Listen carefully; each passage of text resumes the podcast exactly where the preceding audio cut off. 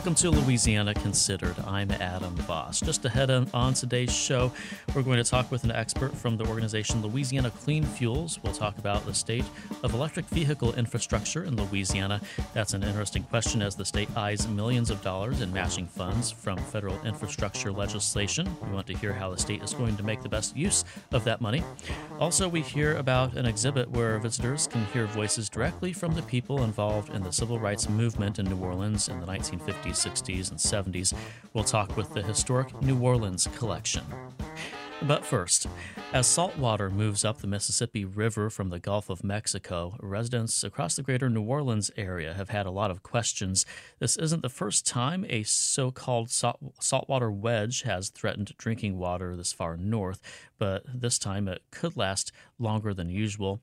And here to answer some of your most asked questions, we have Coastal Desk reporter Halle Parker. Welcome to the program, Halle. Thanks, Adam.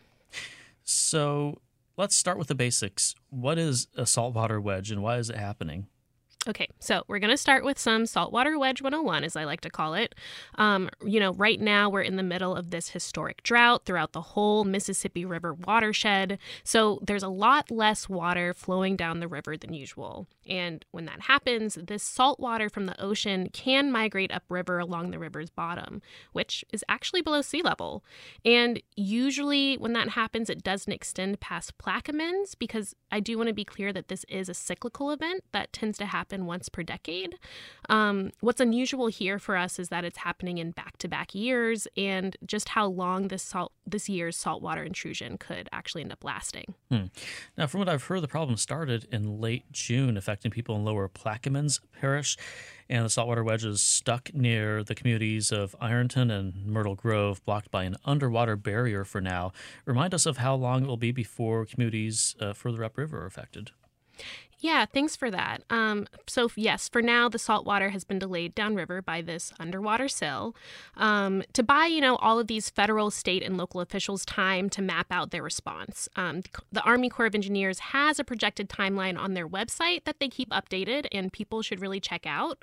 Um, right now, the wedge will reach Belle Chasse's water plant around October 13th, um, St. Bernard around a week later, and then Orleans and Jefferson parishes in the week of October 22nd second. Hmm. So we're told the saltwater intrusion could reach as far north as Orleans and Jefferson parishes. Could it go even further? Yes. So I asked the Corps about this. And just because it could be so long before we get enough rain that falls in the Ohio and the upper Mississippi River valleys to re- replenish our river, um, it's possible that the wedge could get to St. Charles Parish, but we're really too far out at this point to know. And there's a lot of distance between the East Jefferson plant and the first treatment plant in St. Charles, so it would take a lot longer to get there. I think one of the biggest questions for people, especially after seeing people in Plaquemines a- actually lose access to water, uh, will Southeast Louisiana still have safe water to drink? This is a really big question. And, you know, it is, of course, possible that we face some sort of disruption. But the saltwater moving up the Mississippi River right now doesn't guarantee that we won't have safe or fresh tasting water. There's still a lot of variables, and we really shouldn't overreact. Um, also, FEMA just approved the governor's request for a federal disaster declaration, so we should have more resources coming down the pike. Um, officials and local water advocates have also told me that it's too soon to tell if drinking water can be affected or will be affected at any point. But if it does happen where the concentration of salt ends up exceeding that limit, that 250 parts per million, they will issue water advisories um, because that's when it starts to really affect flavor. That's when water starts tasting salty. But even that isn't as much as you might think. It's actually a little less than the amount of salt in two slices of cooked bacon. But, you know, of course, not everyone can eat even that much bacon for health reasons. And those people on a low salt diet should really take the most care in storing tap water now in case the salt level gets too high for them and make sure they have some other form of bulk water. So, going through preparation options people might be thinking of now, is there, for instance, any way for people to remove salt water at home? So the simple answer is no. Unfortunately, something like a normal Brita filter or something like that won't be enough to separate salt from water, nor can you simply boil the water to remove it. But I want to make sure people know that that doesn't mean you should go out and spend all your money stockpiling water either. For now, like I mentioned earlier, you can really store the top tap water that's coming out of your faucets right now, keep that in bulk, and also just make sure you're being conservative with your water use. Um, if we do have a disruption, the New Orleans Office of Homeland Security and Emergency Preparedness is coordinating with Jefferson Parish, the National Guard, and the state to develop some sort of distribution plan, but it's not done yet, just in case we do face a disruption. And tell us, where can we get some more information? Yeah, so I am putting together a guide with as many answers as I can gather on this. I know that people are really interested. Um, so people can go check out WWNO.org or WRKF.org later today. Thanks, Halle. Thanks, Adam. Halle Parker is environment reporter for WWNO and WRKF's Coastal Desk.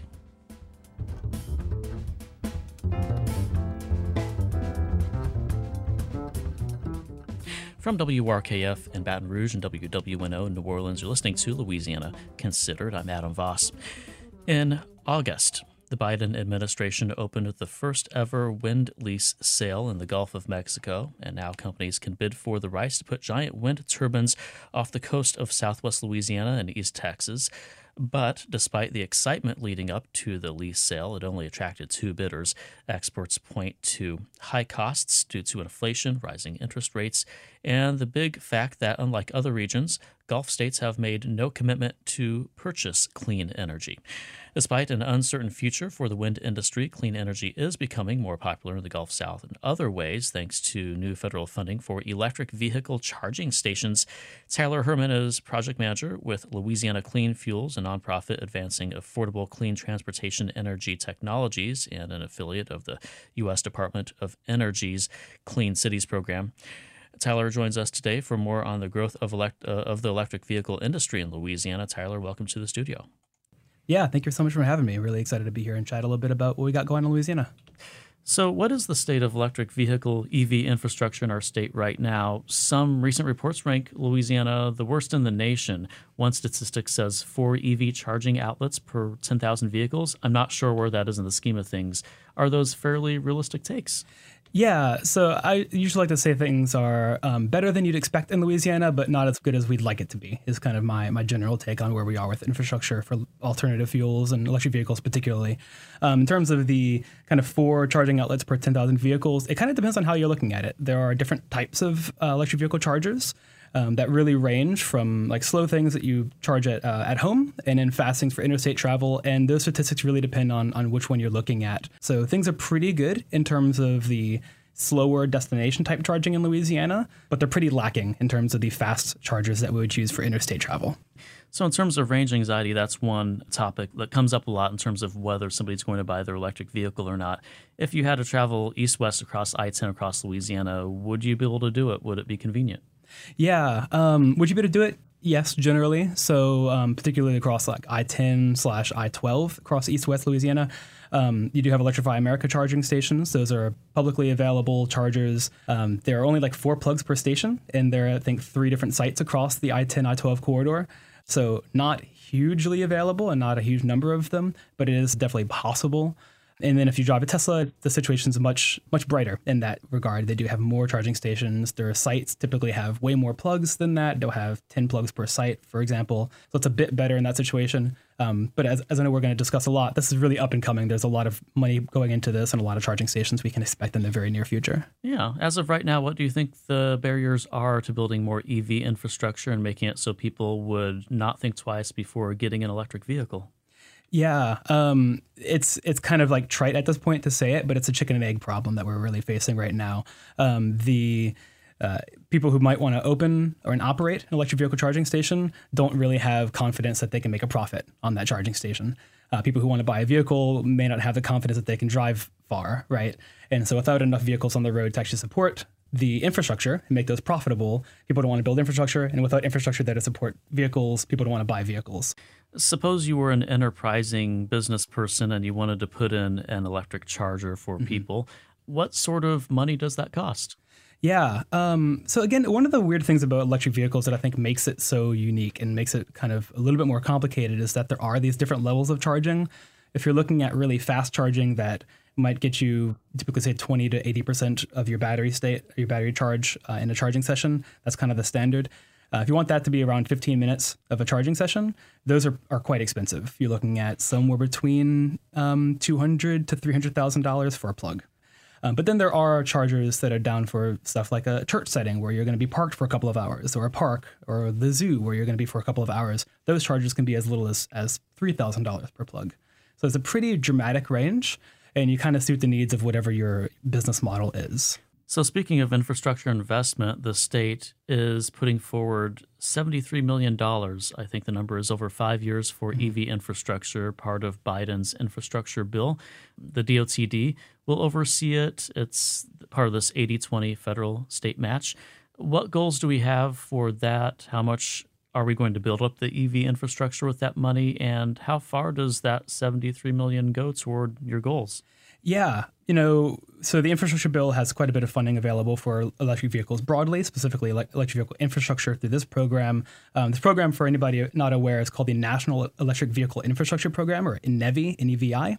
Um, and it is a part of $5 billion across the U.S. going to states, distributed to the states for them to use for this electric vehicle infrastructure across their, their territories, right? So Louisiana's portion of that is $73.4 million which is quite a bit. That's way more than we've ever put to this before. Each site's going to cost around a million dollars. Um, and that does include five years of operations and maintenance, which is a requirement of the program.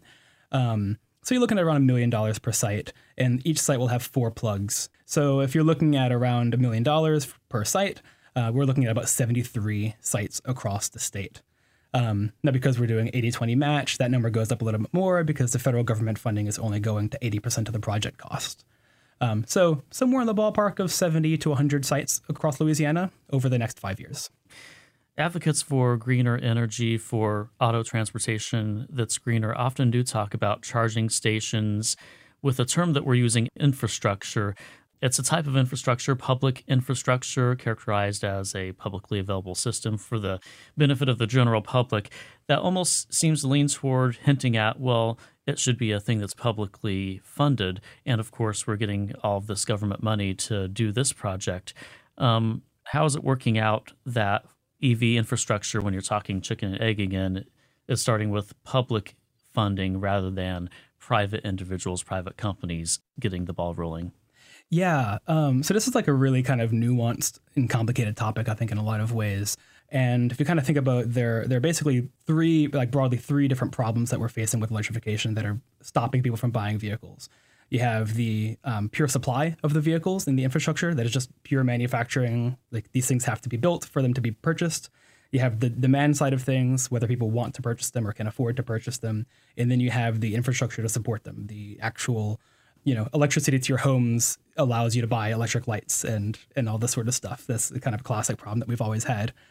Those are the, the sort of three major pillars there. And they said, well, okay, well, let's just get ahead of one of them. We'll just beef it up really aggressively and get the infrastructure built out so that we can support way more vehicles than we have on the road today. And then we'll let the rest of the industry kind of catch up with that and just solve one of the problems. Um, but that isn't really the only thing that the the federal government did. They also um, provided quite a bit of uh, tax incentives for individuals to purchase the vehicles, particularly through the Inflation Reduction Act that came out last year. Um, now, in terms of how the public private partnership side of this thing works, um, one of the reasons that the federal government is doing this an 80 20 split is to have that sort of private investment in it. And that's what Louisiana is doing through the NEVI funds. Um, they've structured all these as public private partnerships all these charging stations that are built are going to be owned and operated in perpetuity by private industry. It's not going to be publicly owned sites. They're not going to be on public right of ways. Uh, the funding is really just kind of coming in as, as seed funding to get these things off the ground.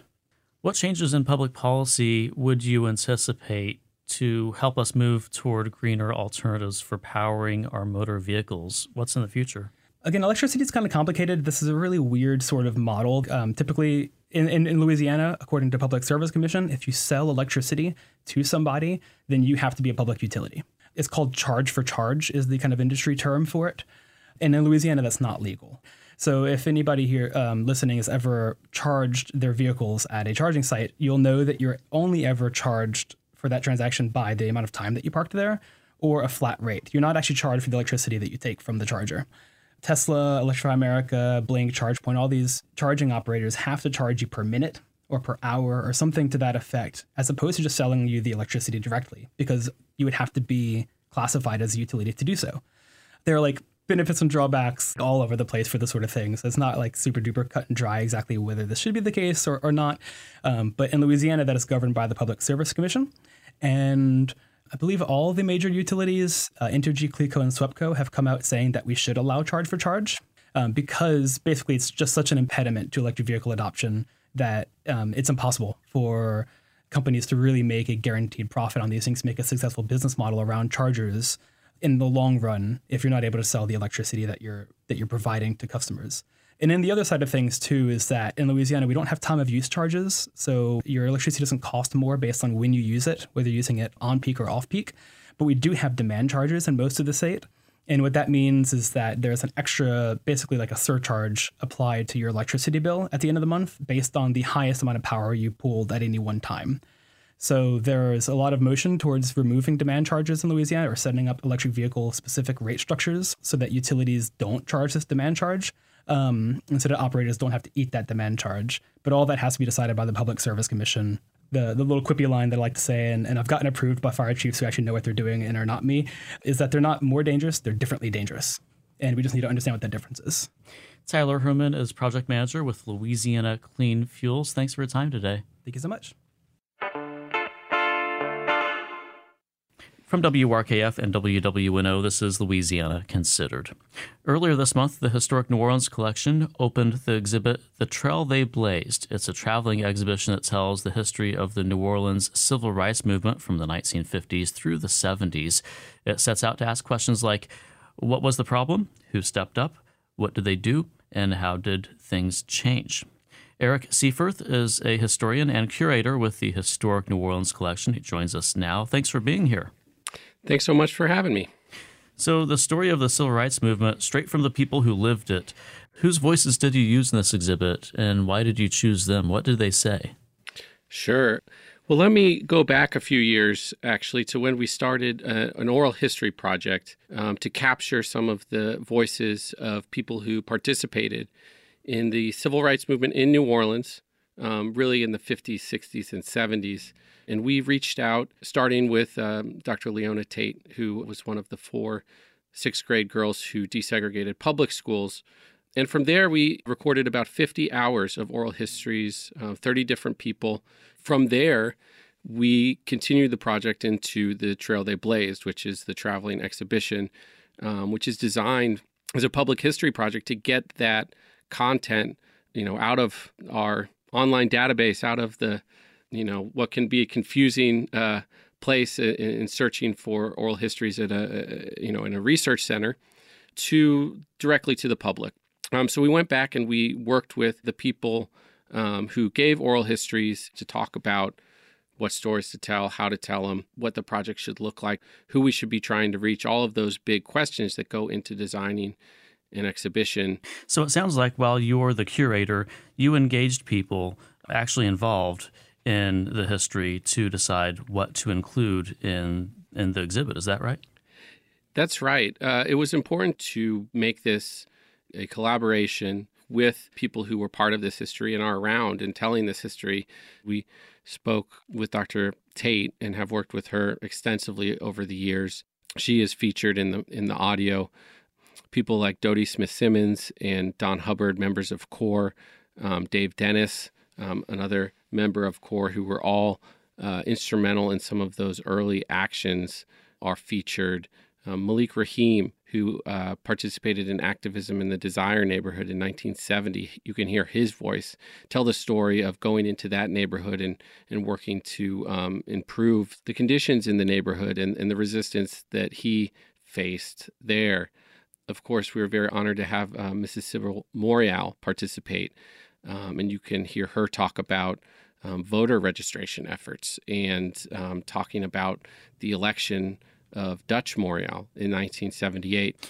Tell me about some of the history itself. What are the events of the civil rights movement in New Orleans in the 50s, 60s, 70s that the exhibit focuses on? What do you choose to focus on?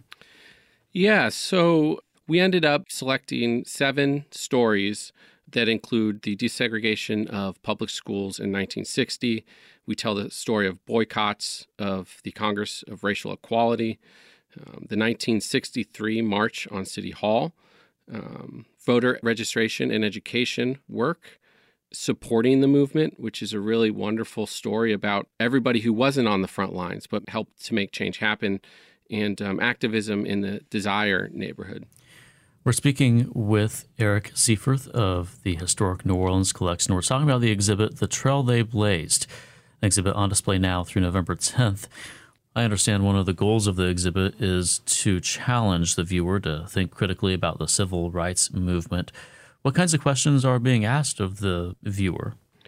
Absolutely. So um, we use a, a, series of questions for our narrative format. In other words, each story we tell is told by answering a series of questions that start with what was the problem? Um, who stepped up?